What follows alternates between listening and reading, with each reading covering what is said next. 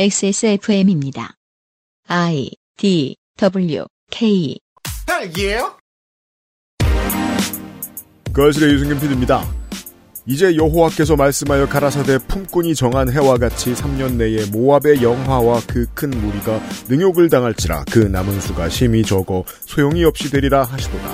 이사야 16장 14절입니다. 능욕을 당할 모압의 큰 무리로 전광훈이 지목되는 23년 4월의 헬마우스 코너입니다.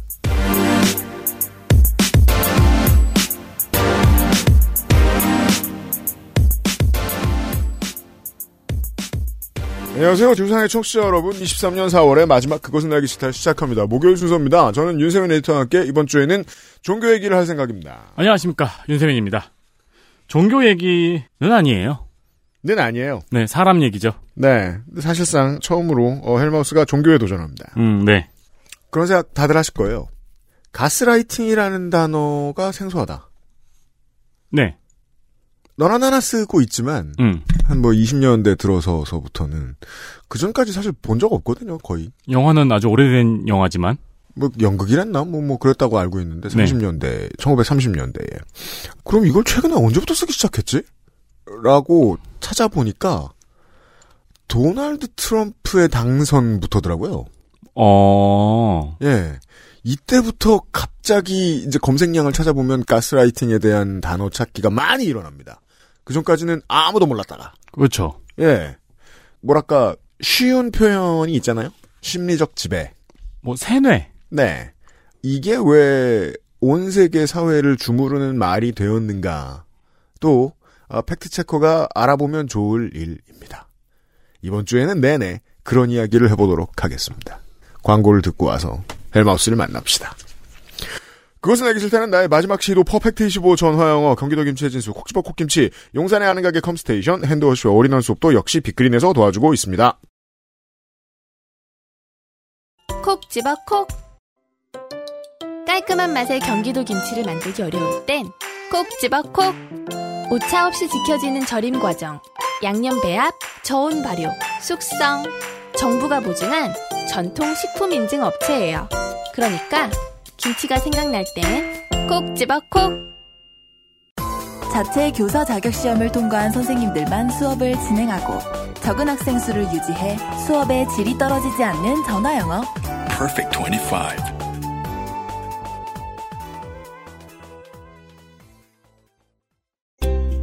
클렌징 화장품도 따로 쓰며 꼼꼼히 세안하는 당신. 혹시 그거 아세요? 두피 모공의 크기는 피부의 2.5배, 피지 분비량은 2배? 두피야말로 꼼꼼한 클렌징이 필요하다는 거. Big Green. 두피를 씻자. 빅그린 카렌듈라 샴푸. 가정의 달이 점점 다가오면서 여러분의 마음에는 무거운 짐이 그리고 유면상 PD에게는 업무가 늘어나고 있습니다. 그렇습니다. 해야 될 일이 많은 세대죠. 위로 아래로. 어, 우리는 그런 사람들입니다. 뭐 어버이날이 있긴 한데 음. 어버이날 뭐 챙김을 받는 분들도 계시긴 하겠지만 좋겠어요. 좋겠어요. 예. 네. 메리아스나 밖에 우리 어릴 때 맨날 메리아스였는데 그니까 말이에요. 조금은 넥타이. 하지만 지금은 그거는 안 됩니다. 그렇죠. 액세스몰은 그런 걸 팔지도 않습니다. 빅그린도 가정의 달 행사를 준비합니다. 기간은 4월 26일부터 5월 16일까지입니다. 빅그린의 히트 상품만 골라 담은 다양한 종류의 세트 상품을 최대 50% 할인된 가격으로 준비했습니다. 그럴 줄 아셨죠, 뭐. 최대 50%니까 전부 50%는 아니고요. 그렇습니다. 네, 다양한 종류의 세트 상품이 준비되어 있습니다. 선물용으로 들고 가기 좋게 쇼핑백도 증정을 드립니다. 누구에게나 필요한 하지만 크게 부담 없는 선물이 될 것입니다. 반응은 보통 좋은 편입니다. 모르시는 분들께 드려도. 빅그린 샴푸 같은 경우에는 저희 어머님이 굉장히 크게 반응을 하시더라고요. 아버지 같은 경우에는 거기다 뭐 샴푸통 대신 뭐, 뭘 갖다 놔도 사실 모르시는 분이고. 어, 8년째 쓰고 있으나 아무 불만도 없습니다. 액세스몰에서 빅그린 행사를 늘 그렇듯 하고 있고요.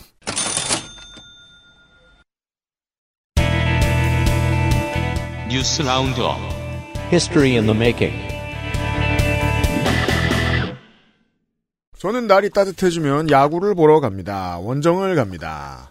작년에는 대구와 대전에 갔는데 다 sweep으로 이겼습니다. 좋죠. 주로 가면 이기는 편이세요? 수입할 만한 데를 가죠. 아, 네. 아 나의 표의 가치를 최대한으로 할 수 있는 경기를 찾아가시는구나. 그렇죠. 그래서 올해도 대구나 대전이나 광주를 갈 겁니다. 종종 고속철을 타야죠. 야구 보러 가려면. 네. 괴상한 경험을 한 번 했습니다. 수서역에서 SRT를 기다리는데 제가 타야 할 플랫폼 타야 할 시간에 KTX가 온 겁니다. 음. 기묘한 이야기 드라마 같다는 생각을 하다 말고 정신을 차리고 알아보니 흔한 일이었습니다. SR의 열차가 고장이 나면 코레일에서 긴급하게 열차를 빌렸을 수 있던 거죠. 어. 우리가 알고 있는 SR과 코레일의 관계는 보수 언론이 얘기할 때는 경쟁 구도라고 했는데 실제 SR은 대부분의 차량을 코레일에서 빌려 쓰고 있습니다. 음. SR은 고객이 많아요. 근데 열차가 적어요. 그래서 얼마 전에 신규 고속 열차를 발주했다는데 발주하고 투입될 때는 27년이랍니다. 아, 진짜요? 네. 2027년이래요. 와, 그럼 우리가 타는 열차는 27년 전의 열차인가 보네요, 보통? 아니요. 아, 2027년. 아, 2027년? 아, 아. 그러니까 그렇다면 이제 남은 3년 동안은 코레일 차를 계속 빌려 쓰겠다는 겁니다. 네. 아니 왜 공기업이 사기업이 되려고 하는 사기업의 주된 생산 설비를 빌려줍니까? 국토부 산하 공기업인 한국철도공사가 민영회사가 되고 싶어하는 회사인 SR에 빌려주는 건 열차뿐만이 아닙니다. 영무관리 직원, 매표 직원, 차량 구매 전문가, 정비 전문가, 승무원이 다 코레일에 위탁돼 있습니다. 그럼 뭐야, 그, 아무것도 없이 사업 차린 거예요? 이그제클리. 국가가 운영하는 모든 역량을 다 빌려도 계속 사고를 내먹는 민영기업이 시장에 있는 게 경쟁으로 인한 질적 상승과 무슨 연관이 있는지 모르겠습니다. 좀 더 직접적인 관련성은 SR을 운영함으로써 얻어지는 이익이 있다면 그 이익을 가져가는 몇몇 사람의 계좌와 더 깊은 관련성이 있다면 모를까 말입니다. 음. 한 가지 더. 카드사들이 자금을 조달하는 방법은 다양합니다만 그 중에 중요한 것은 여전체입니다. 여신 전문 금융체요. 이 채권은 주로 정부 공공단체와 주식회사들이 발행하는 차용 증서에서 나옵니다. 여신 전문사들은 국채, 지역채, 회사채에 신용등급을 매기고요. 등급이 높으면 자금 조달이 유리해집니다. 그런데 최근에 이런 여신 전문 금융체의 금리가 올라서 카드사들이 돈 땡겨오기가 훨씬 힘들어졌습니다.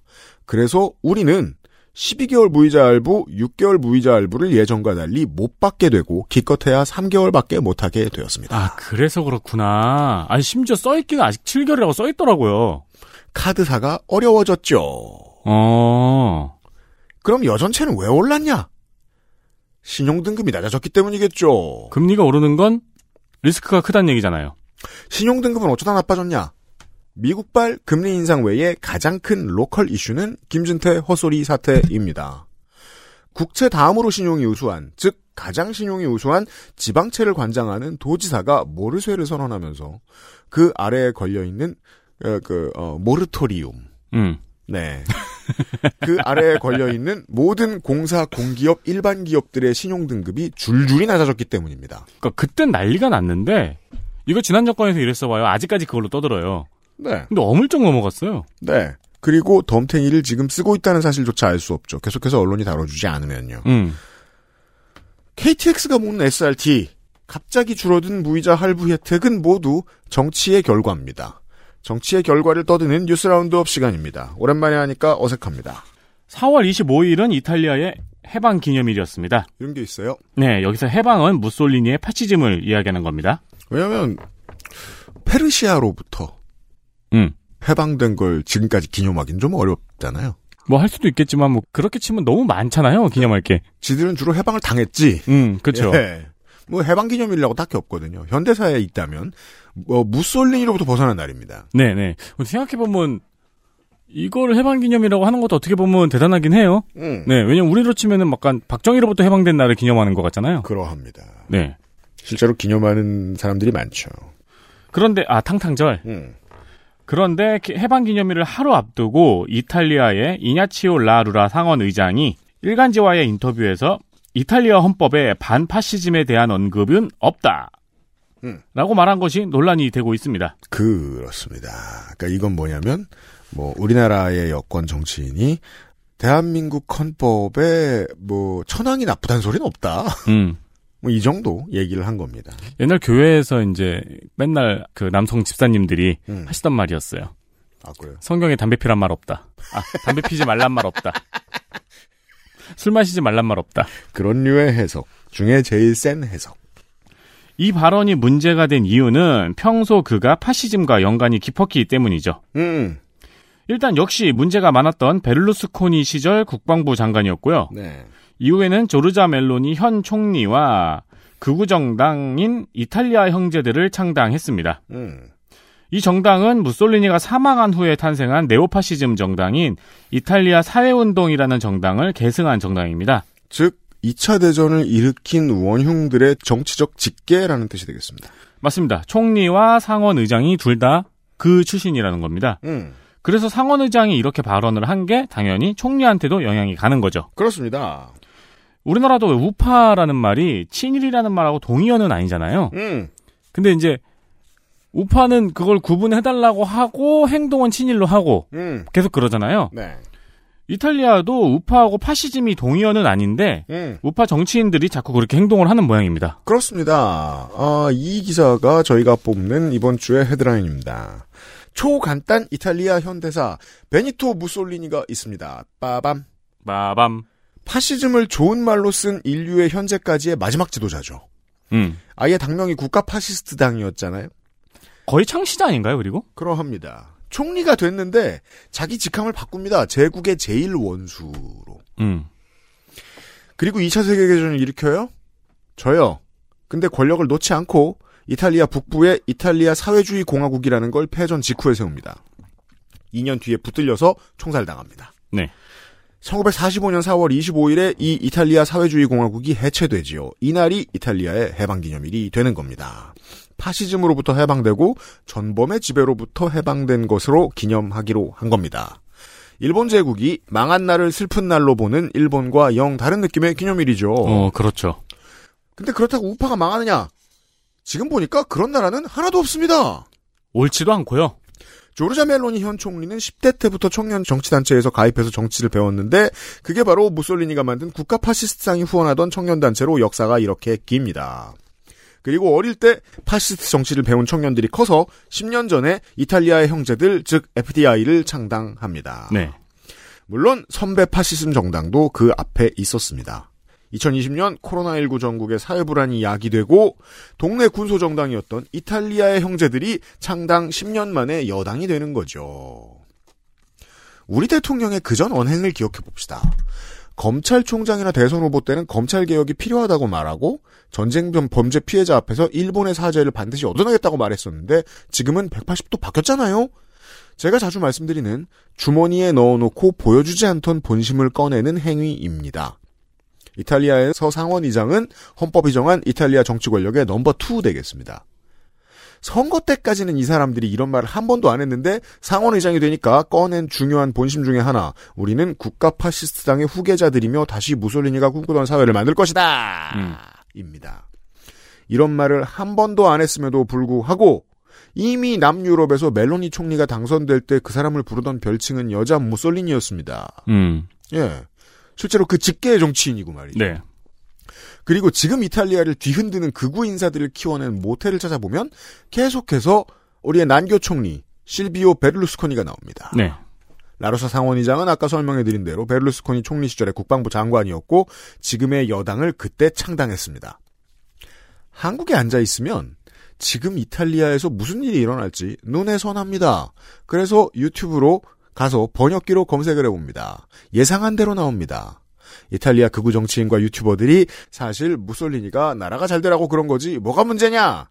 국부다 국부. 사과는 지겹다. 무슬림 몰아내자. 성소수자 몰아내자. 늘 듣던 신나는 노래를 읊고 있습니다.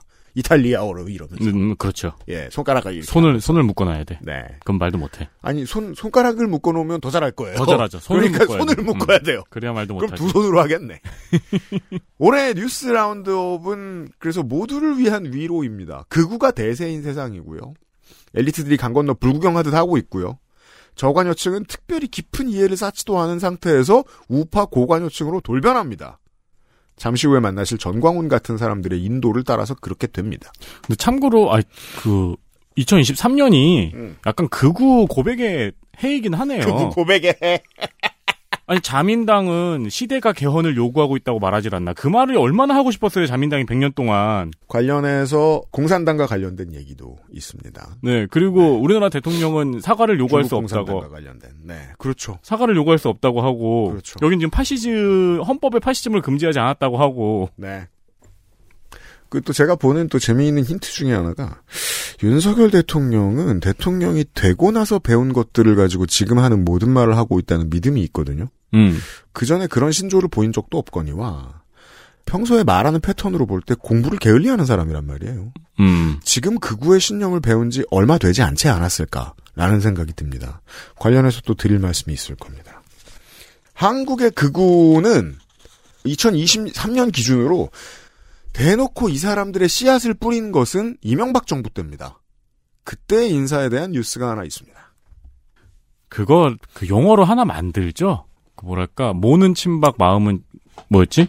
아 가슴 저저 심장은 침박 가슴은 친이 심박가이 심박 머리 머리 어, 머리 음. 음. 그러니까 자꾸 반복해서 말씀을 하시니까 어 네. 알았어요. 네. 그러니까 저도 생각해봤는데 길 걷, 길을 걷다가 음, 음. 너무 줄어드니까 무슨 말인지 모르겠더라고. 아, 그렇죠. 저 혼자 유행어를 만들 능력은 없거든요. 아무튼 어, 이명박 정부에서 중용되던 인사에 대한 뉴스를 보시죠. 경기도교육청이 학교 급식위원회에서 학교 점심 급식을 위탁할 수 있는 방안을 추진했다가 노조 반발에 철회했습니다. 음, 그러니까 간단하게 얘기하면은 점심 급식을 민영화하려다가 철회한 겁니다. 그렇습니다. 기존의 학교 급식은 그 뭐라고 써있냐면은 음, 점심시간 외 학교 급식 여건상 위탁이 불가피한 경우에 위탁할 수 있다고 정하고 있어요. 그렇습니다. 왜 그러냐면 점심은 무조건 100%가 먹는다고 치고 네. 남아서 공부를 하는 학생들을 위해 저녁을 서비스해야 할 때그 음, 비용을 감당하기 어려울 때 음. 예, 뭐 부모님들이 때로 순번 돌아서 봉사하기도 하고 등등등 뭐 그런 시츄에이션까지 예상해서 한 말입니다. 왜냐면 뭐 인원도 달라지고 뭐 메뉴도 달라지고 하니까요. 음, 어, 그래서 점심시간이 아닌 조식, 석식, 주말, 방학에는 위탁을 할 수 있어요. 음, 근데 여기 점심시간 외 위탁이었잖아요. 음, 여기서 외자를 빼는 안건을 심의에 올린 겁니다. 그렇죠. 그래서 전 개인적으로 궁금한 게 여기서 외자를 빼면은 음. 점심시간 학교 급식 여건상 위탁이 불가피한 경우 위탁할 수 있다가 되잖아요. 그럼 점심도 빼야죠. 점심만 위탁이 가능하다는 문구처럼 읽히지 않아요? 그죠? 근데 그렇게 해석해도 여전히 현 경기도 교육청층이 유리한 게 점심이 제일 큰 뽀찌지 않습니까? 그렇죠. 네. 그거 민영화시키고 싶어 할 거 아닙니까? 아무튼 그래서 점심시간도 위탁을 할 수 있는 방안을 심의하려다가 음. 경기도 학교 비정규직 연대 회의의 반대에 부딪혀서 안건을 철회했습니다. 임태희 한나라당 삼선 국회의원 이명박 정부 노동부 장관 장인인 권익현은 육사 11기로 하나회를 만든 장본인 중의 하나입니다. 그리고 민정당 사무총장까지 올라간 군부 정권 주요 부역자 되겠습니다. 음, 이 사람의 사위인 임태희 전 의원이 현 경기도 교육감이죠. 이 양반의 취임 일성 중에는 이런 말씀이 있었습니다. 전교조 교육감들이 아이들을 바보로 만들었다. 음, 급식 노동자들의 업무 환경이 너무 위험해서 취업하려는 사람들이 극히 줄어들고 있다는 뉴스를 보신 적이 있으신지 모르겠습니다. 이에 대한 보수의 대책이 민영화죠. 문제는 이걸 몰래 추진했다는 겁니다. 현재 20대 시민들은 말이에요. 공공급식의 질이 가장 좋았던 시대를 살아본 시민들일 가능성이 높죠. 저는 의무급식을 경험을 아예 못 해봤고요. 이분들께 임태희 교육감이 추진하는 일이 뭐가 문제인지 설득하고 공론화를 시키지 못하면 앞으로는 보수 교육감이 뽑히는 곳마다 민영화가 되고 지금도 과로사하고 발암물질과 싸우는 직장에 더 적은 수의 인원이 들어가는 급식 사업이 운영될 가능성이 높죠. 네. 네. 그리하여 이 뉴스는 더 많이 알려줘야겠습니다. 민영화가 되고 나면은 노동자들의 조직도 더욱 어려워지고요. 한국에 가장 많은 청소년이 사는 지자체는 경기도예요. 근데 이 사람은 교육감 관련 이력이 전혀 없는데 교육감이 됐네요? 소까. 어, 네. 교육감 관련 이력이 딱히 안 보이는데요? 그렇대요. 음.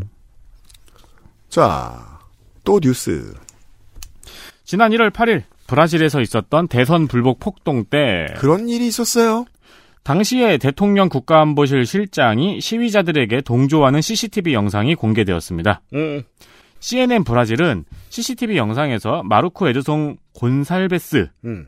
곤살베스 디아스 안보실장이 대통령궁 내부에서 시위대와 만나 이야기를 하거나 문을 열어주고 악수를 하는 등의 모습이 담겨 있다고 보도했습니다. 음. 근데 이 폭동은 전 대통령인 보우소나로가 암묵적으로 유발시키고 음. 그외 보우소나로 정권의 측근들과도 연관된 혐의가 있어서 현재 그 방향으로 수사 중이었거든요. 그렇죠. 그리고 그 보우소나로 정권 시절 법무장관 집에서 대선 불복 계엄 시나리오까지 나왔어요. 실, 어, 보호소나는 실제로 군 출신이죠. 네. 그 시나리오까지 나와서 이제 발칵 뒤집혔었는데 음. 그러니까 근데- 뭐 박근혜 대통령 당시를 떠올려 보시면 좋겠습니다. 그 사람들의 반발이 심하니까 계엄을 고려했던 게 걸린 겁니다. 네. 근데 이제 최근 그 CCTV 영상에서 이 폭도들하고 악수하고 문 열어준 디아스 안보실장은 룰라의 측근 인사거든요. 그렇습니다. 그러니까 그림이 좀 이상해진 겁니다. 음. 디아스 안보실장은 이 영상이 악의적인 편집이었다. 음. 엠넷이다. 음. 라고 반발하다가 음. 사의를 표명했고요. 음. 야당은 그 전까지는 보호소나로가 폭동하고 관계가 없다. 음. 그 지키려는 힘이 필사적이었거든요. 음. 근데 그 태도가 바뀌었습니다. 그렇죠. 폭동이다. 그 폭동이다 이러면서 그리고 보호소나로의 초점이 맞았던 수사 방향도 바뀔 가능성이 있다고 점쳐지고 있습니다. 1월 8일에 브라질리아에서 이런 일이 생깁니다. 대선 결과에 불복한 시민들이 대통령 공관, 대법원, 의회에 쳐들어갑니다. 똑똑하죠. 삼권 분립이니까. 어, 그쵸. 하나씩 다 쳐들어가야 돼요. 네. 아무리 봐도 2년 전 1월 6일 워싱턴 DC에서 트럼피들이 벌인 짓거리와 아주 비슷합니다. 그렇죠. 규모는 더 컸어요. 와서 난리치다가 잡혀 들어가신 분들도 트럼프 친구 보수나로 지지자들인 거죠. 이걸 보고 아 큰일났다 나 조사하겠네 싶어진 보우소나루는 그렇지 않아도 임기 말에 대선 탈락한 다음에 일 안 하고 미국으로 도망가 있다가 네. 냅다 입원해서 입국을 거부하기 시작합니다. 어, 룰라에게 절대 유리하다고 미디어들이 예측했던 대선이 겨우 1.8%차 석패로 끝납니다. 그러니까 우파 어르신들이 극노합니다. 이거 원래 이길 수도 있었는데 뭐야 이거? 부정선거 아니야? 음. 극우 시민들이 길길이 날뜁니다. 그리고 보호소나루가 약간 길길이 날뛰라는 암묵적인 신호 같은 거를 줬더만요. 트럼프 후배니까요. 네. 덕분에 여론이 짜게 식습니다. 아, 저 미친놈들이 우리랑 같은 후보를 찍었구나. 보수 시민들이 동요합니다. 음. 그래서 이 18 사태 이후에 그군은 몇 달간 입을 다뭅니다. 그리고 3개월 동안 꼬투리를 잡을 국리를 하다가 드디어 나온 게 바로 이겁니다.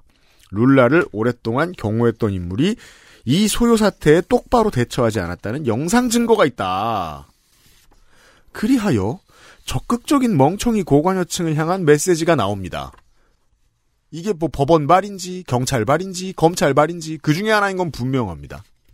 저거 사실 우리 아니다. 음. 그렇지 않다면 최소한 룰라 측에 선동한 거다. 음. 룰라 친구들인가 봐. 여기까지만 말씀드리죠. 교훈. 멍청이 친구들도 다 민주국가의 주인들입니다. 벌을 줄 만큼 잘못한 게 아니라면 설득을 게을리하지 말아야 되겠습니다. 안 그러면 보선화로 찍습니다. 음. 네.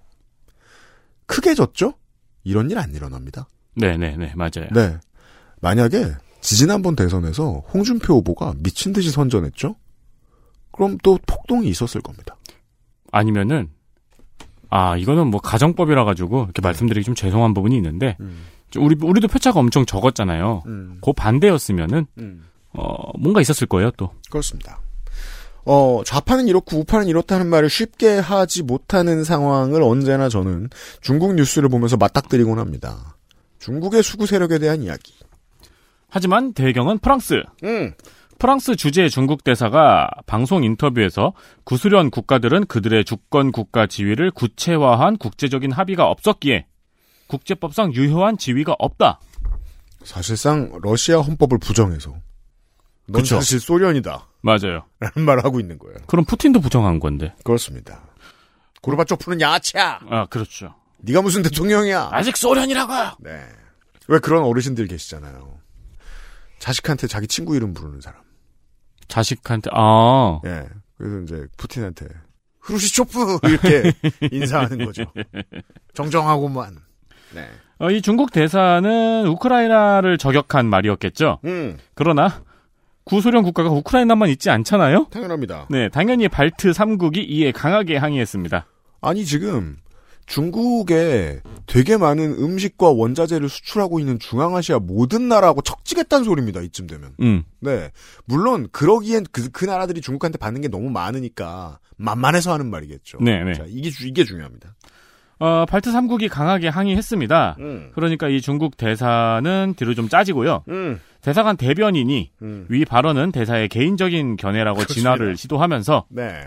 옛 소련 국가들의 주권을 존중하며 국제사회와 함께 우크라이나 위기의 정치적 해결을 추진하기 위해 공헌하겠다고 밝혔습니다. 이게 진심이라고 생각하는 사람은 아무도 없습니다. 음. 중국의 21세기 외교를 전랑 외교라고도 하지요. 전랑? 전쟁의 늑대 어. 혹은 늑대 같은 전사 뭐 네. 이런 말이 되겠습니다. 지금까지 중국의 외교관이나 정치인들이 펼쳐온 게 무슨 짓인가를 행동으로 분석해보면 전랑 외교란 아마도 건달 같은 외교다쯤으로 보시면 되겠습니다. 아, 멋있는 의미가 아니구나. 그러니까 으름장을 놓고 다니는 음. 20세기에는 이와 반대되는 개념을 도광양회라고 설명을 했습니다. low-key 자세로 힘을 기르고 때를 기다린다는 뜻입니다. 음. 그리고 이제는 때가 됐으니까 양아치처럼 하고 다니자! 19년도에 주 스웨덴 중국 대사가 인터뷰에서 이런 말을 한 적이 있습니다.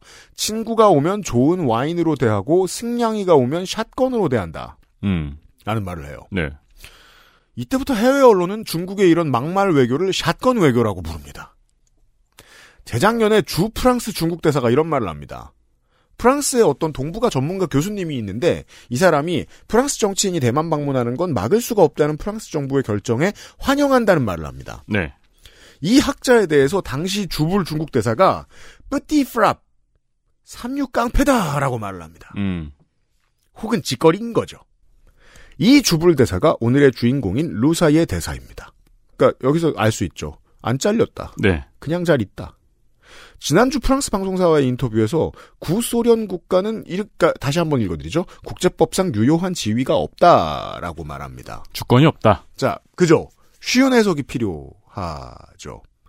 물리력을 이용한 현상 변경에 반대한다라는 말 같은 거예요. 전쟁하지 말라라고 짧게 해석할 수 있습니다. 음. 예, 그런 소리.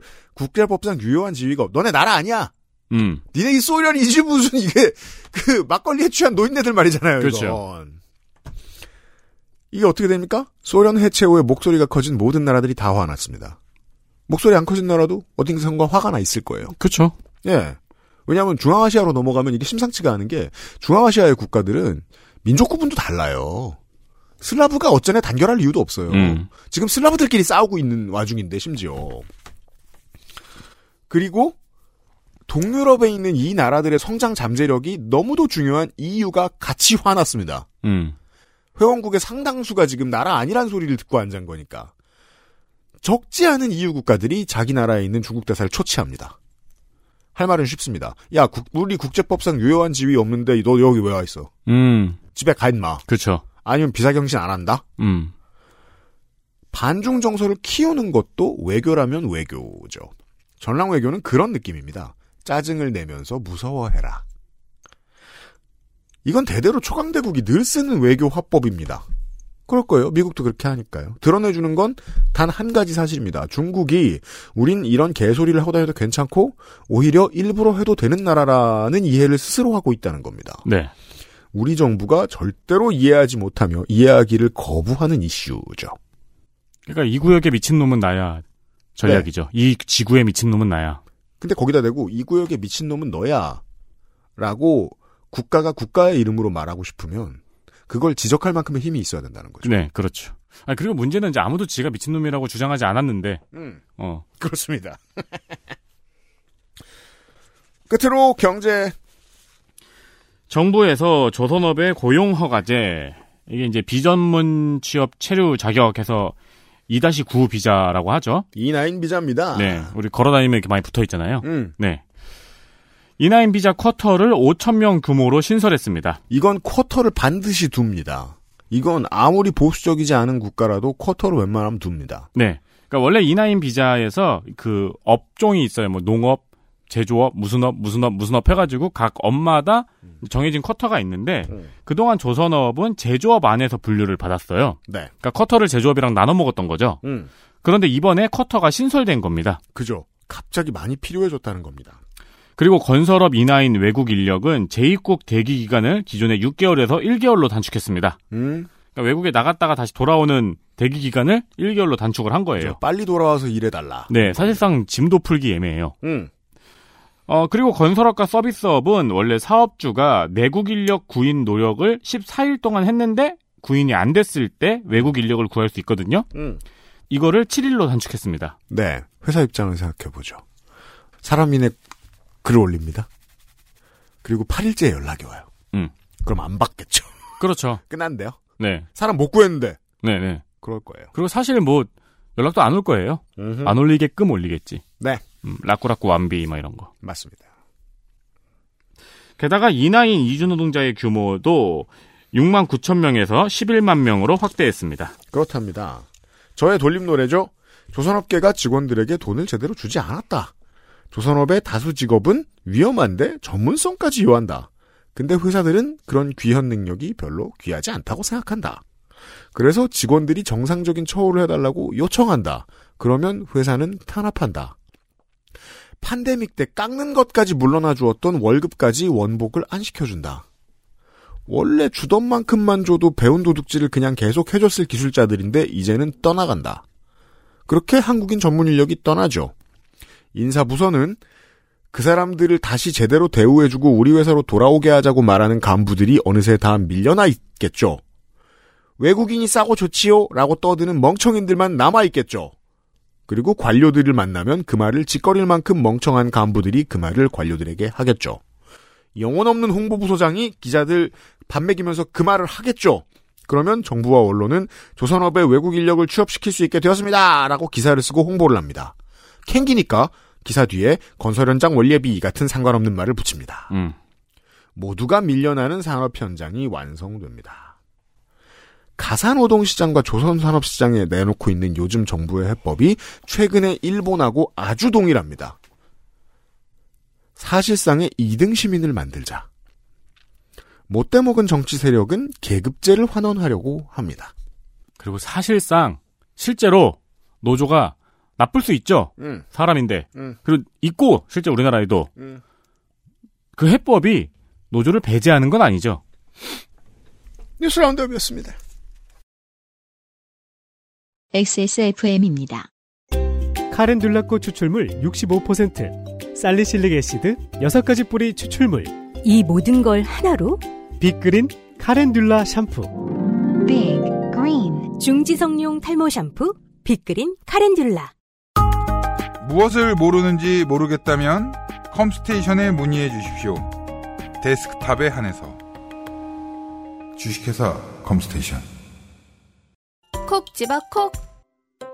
식구가 많아도 나 혼자 살아도 김치는 콕 집어 콕. 시원한 백김치, 감칠맛의 갓김치, 아삭한 총각김치. 무게도 포장도 원하는 만큼 다양해요. 그러니까 김치가 생각날 땐 콕 집어 콕. 김치 떨어지셨죠? 깔끔한 경기도 서울 김치로서 모든 이의 입맛을 충족합니다.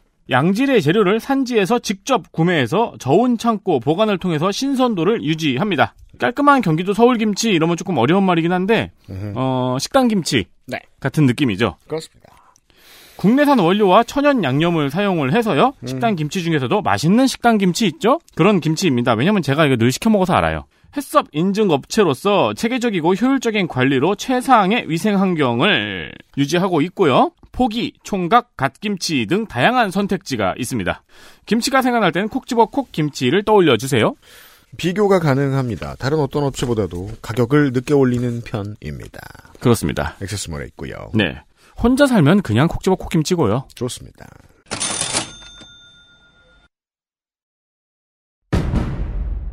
동지들 가짜뉴스를 헬로보내 헬마우스입니다 모멸감을 주고 모욕감을 주고 치가 떨리게 하는 거 거짓말 좀 하지 말란 말이야 이 새끼야 대단한 얘기가 아니에요 가짜뉴스 만드는 유포자수는 너무 많고 그 새끼를 아무렇게나 만들어도 다 퍼뜨려주고 저 오물들을 치우려면 누군가는 오물통 속에 뛰어들어서 그 오물을 뒤집었을 각오를 해야 가짜 뉴스 확인 과정. 헬마우스 코너. 팟캐스트 에디션.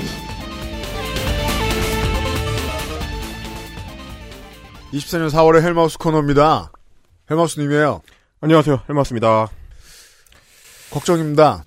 정말 시사 프로에 많이 나가는 양대 정당 지역구 국회의원처럼 돼버렸어요. 인경빈이. 아, 그래요? 너무 바빠가지고. 예. 아니, 뭐, 사실 그렇게까지 바쁘지는 않은데, 녹음에 부담을 줄 정도만큼만 바쁜 상황이라. 죄송할 따름이죠, 사실은. 그전에는 이제 뭐, 녹음하는 어떤 시간 잡기가 조금 더 편했는데, 네. 그게 잘 안 되는 게 좀 안타깝고. 그렇게 되고 있어요.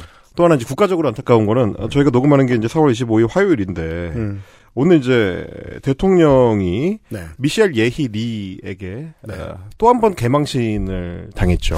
미셸 리 지국장입니까? 이 양반이 점점 더 이 대통령실의 저승사자가 되고 본의 아니게. 아니 우리가 그 얘기를 했잖아. 그렇게 하면 안 된다고. 박살 난다고 얘기를 했잖아요. 그렇습니다. 아니, 본의 아니게 예언자 내지는 선지자가 돼버리는 바람에 그래서 오늘은 제가 아닌 거짓 선지자 얘기를 해보려고 전광훈 얘기를 준비를 해봤습니다. 이달의 헬마우스 코너는 매우 종교적입니다. 그렇습니다. 아, 저는 사실 뭐 그걸 예언을 하고 싶었던 것도 아니고 예언 맞추는 게 비평가의 이 본질과 전혀 상관되는 것도 아니라고 생각하기 때문에 맞췄다고 자랑하는 건 아닙니다만 매우 그렇습니다. 외신의 성격이 급변한 상황에 대해서 대통령실이 파악하지 못하면 매우 곤란한 일이 자주 발생할 것이다. 생각보다 많은 대통령실 측 사람들 중에 단 한 사람이라도 이걸 알았으면 좋겠는데. 그러니까요. 예. 저는 알고 말 못한다가 아니라고 생각해요. 모른다. 개멍청한 거죠, 그냥. 예. 아니, 그리고 저희가 그때 뭐 3시간에 걸쳐서 얘기를 하면서 하나만 꼽으라면 딱 워싱턴 포스트. 그렇습니다. 그리고 미셸 리다. 예. 네. 찍어줬잖아, 사실, 사실상. 그 사람만 조심해라. 예. 너 대선 후보일 때 그 염병을 떨어가지고 한번 개망신을 당했으니까. 워싱턴 포스트는 벼르고 있다. 그럼 잘못했다를 못하는 성격인 건 알아. 그렇지. 그럼 그냥 NCND를 하든가. 그렇죠. 그게 무슨 얘기예요? 이러고 그냥 돌아서든가. 아니 연합뉴스 속보로 인터뷰 내용이 팍 올라오는데 일본 막 100년 막 이런 게 올라와요. 뭔 소리야라고 들어가 봤더니 원문을 들어가서 워싱턴 포스트 원문을 봤더니 아니 byline에 미셸 예이 리가 적혀 있어. 워싱턴 포스트 플러스 미셸 예이 리면 이 인터뷰를 왜 잡냐고 도대체. 제정신이에요? 해외 홍보 비서관실? 바보예요. 아니 그 바보 멍청이들만 모여 있다는 얘기죠. 예. 그랬으면 부정이나 하지 말라고. 그러니까 말입니다. 이거는 사실상 시선 집중 인터뷰하다가 중간에 전화를 끊어버렸던 그 박근혜가 음. JTBC의 손석희 앵커와 단독 인터뷰를 잡는 거랑 똑같은 거예요. 저는 지금 화요일 저녁에 임경빈과 앉아서 이 녹음을 하고 있습니다. 이 시간까지는 이런 일이 있었습니다. 그렇습니다. 그런데 어, 일- 일본은 아, 사과를 안 하는 게 좋겠다. 그렇죠. 이런 윤석열 대통령의 발언이 퍼졌고 음. 그거 내가 한 말 아니다. 어, 다른 어려운 기술이나 써가면서 수비를 하면 모를까. 어, 겁나 초보고 누구나 뚫을 수 있는 주어 없다를 감히 썼다가 탈탈탈탈 털렸고 털리자마자 그동안 준비해왔던 이슈. 김건희 여사가 넷플릭스에 돈을 땄다. 이야. 이 거짓말이 한 시간 만에 밝혀진 대단합니다. 네. 이 시국에 녹음을 하고 있습니다. 어. 이걸 대충 이런 일이 벌어질 거라고 가장 많이 예측하고 떠들고 다녔던 사람은 임경빈입니다. 선지자는 임경빈이에요. 자, 그 말씀을 내가 왜, 김기현이다 그럼. 그 말씀 왜 드리냐면 네. 맥락과 상황을 분석해서 결과를 내면 미래에 닥쳐올 최소한 불우는 막을 수 있다. 음. 그러니까 애구는 예방할 수 있는 기능이 있습니다. 그거를 해주는 게, 예, 뭐, 뭐랄까요, 이제. 근데 이전에는 이제 예언자들 내지는 이제 점쟁이들이었죠. 음. 어, 근데 이후에는 우리는 그들을 이제 과학자라고 부르거나, 네. 아, 사회학자라고 부릅니다. 보통, 통상. 그렇게 됩니다. 어, 그분들이 분석해 봤을 때, 혹은 저희 같은 이제 시사 평론가들이죠. 음. 어, 시사 평론가들의 기한은 짧아요. 한석 달 정도. 임경빈 거의 다 썼습니다. 네. 방송국들이. 단견만 있습니다. 단견만. 아, 저희는 롱텀은 못합니다. 음. 근데 이제 아, 한 6개월에서 3개월 정도는 예측이 가능한데 왜냐면 이제 정치 컨센서스라는 게 분기별로 돌아가거나 음. 아, 내지는 반기별로 돌아가거나 1년 단위로 돌아가거든요. 네. 그러면 저희는 이제 계절을 예측하는 이제 그 심판관들처럼 음. 그 정도 예측만 가능하고 그렇습니다. 실제로 제가 그래가지고 언중유골에서 처음으로 미셸 예이 리를 언급했던 거를 예, 시선 집중 언중유골 프로그램 음. 을 찾아봤더니 6개월 전입니다. 딱 네. 반년 전에 그 얘기를 했는데 이 사람들이 반년 후에 EA 기자랑 인터뷰를 잡는 사태에 당면하게 된 거죠. 그렇습니다. 까먹었지. 어, 그러니까. 결국 이 시간에 대통령실에 대한 최고의 충신은 임경빈이었던 거예요. 국격을 좀 지켜주세요. 조심해라. 이 지점에 지진 난다고. 네. 그런데 거기서 트램폴린 타고 있어요. 방방방. 아니 기자를 바꿔달라고 하든가. 그러니까. 네. 그러니까 자 이런 거는 사실 예언이 아닙니다. 왜냐하면 현재 발생하고 있는 상황을 분석해 보면 앞으로 뭘 조심해야 되겠다는 거를 이제 일종의 컨설팅을 해주는 거기 때문에 그때는 외신에 대해서 주의를 좀 더 기울이는 대통령실의 참모가 필요하다라는 얘기를 했던 거고 네. 지금 저희가 이 4월 25일 2023년 현재 이 말씀을 드려야 하는 이유는 전광훈이라는 거짓 선지자를 주의하셔야 된다. 왜냐하면 생각해 보시면 고대의 전 선지자들 프로팻들도 기능이 동일합니다. 음. 아 지금 이렇게 되는 꼴을 보아하니 음. 그렇죠. 앞으로 유대인을 박해하는 자들은 이렇게 될 것이고. 그게, 그러니까 똑같은 게 음. 재정일치니까. 음. 예. 그러니까 그리고 주께서는 지금 충분히 빡치신 바람에 앞으로 이러실 것이요. 그렇습니다. 정도 그러니까 상황을 보아하니 앞으로 이렇게 되겠네라는 점에서는 이사야나 네. 엘빈 토플러나 임경빈이나 비슷해요. 똑같아요. 예. 그리고 주로 틀려요. 타율이 중요하지. 옛날에는 네. 그 존재가 신이었다면 최근에는 그게 이제 민주주의 사회니까 여론이자 이제 시민이거든요. 시민 집단이죠. 그걸 미리 이제 예측하는 카산드라들이 있는 건데 음. 그 중에 잘못된 카산드라와 들어볼 만한 카산드라를 구분해주는 역할이 사회비평가들의 역할입니다. 네. 야훼의 뜻을 먼저 전하는 자. 음. 이게 이제 개념정입니다. 그렇습니다. 구약 시대에는 이제 이스라엘에서 선지자라고 불렀습니다. 네. 먼저 알고 있는 자라는 얘기죠. 맞아요. 뭐를 먼저 아느냐? 음. 하나님의 뜻을, 그러니까 주 야훼의 뜻을 음. 먼저 알고 그거를 일반 대중에게 전파하는 자가 선지자입니다. 왜냐면 그렇습니다. 구약에 보면은 경고 없이 죽이거든요. 그렇죠. 배틀로얄이죠. 심지어 욥처럼 네. 잘하고 있는데도 죄를 줍니다. 어, 그렇죠. 나한테 왜 이러는지 모르겠는 경우가 있어요. 그럴 때 선지자들이 미리 그걸 해석해서 알려주는 역할을 하죠. 일종의 이제 사이렌입니다. 울려줍니다. 볼드모트가 느끼는 해리포터죠. 음. 내가 뭘 잘못했다고 이 새끼가 날 괴롭히려고 하는 거지?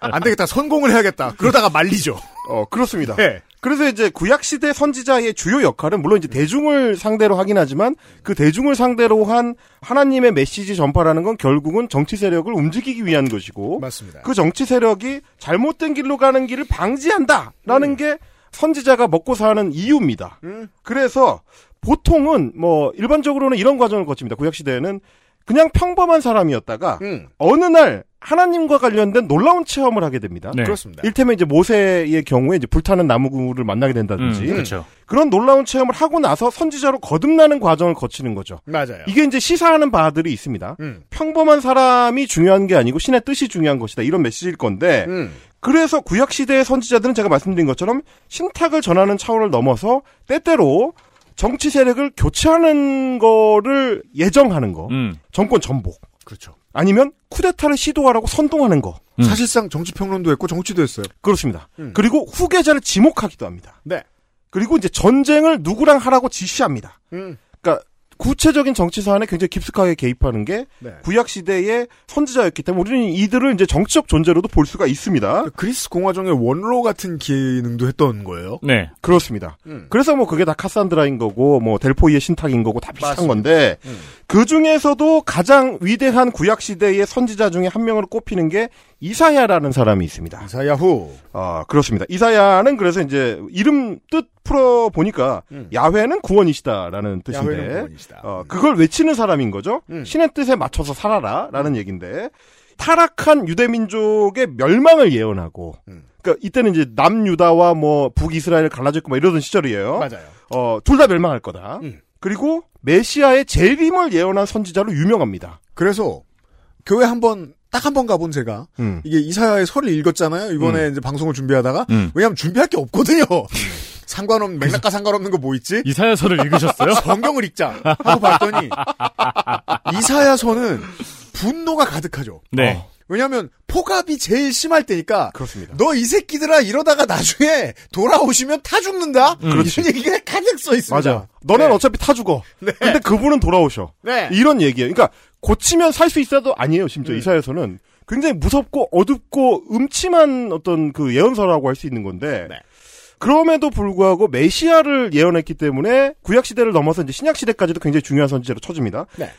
지금까지 들으신 분들은 저 새끼가 또 무슨 얘기를 하려고 공개 방송에서도 그 지랄을 하더니 네. 어디서부터 시작하는 거냐? 라는 생각을 하실 수가 있을 거예요. 근데 왜 이 얘기를 하느냐? 음. 이사야를 여러분들도 뉴스에서 접하셨기 때문에 제가 이 말씀을 드립니다. 이 한마디가 준 영감. 그렇습니다. 이사야라는 말을 제가 김기현 울산 시장을 통해서 듣고 도대체 저거는 또 뭔 개소린가? 그렇죠. 라는 충격에 빠졌던 음. 2019년으로 가보겠습니다, 여러분. 좋아요. 한번 들어보시죠. 이 폐악한 정권, 독재 정권을 향해 외치는 이사야와 같은 선지자가 저런 정광훈 목사님이라고 생각합니다, 여러분!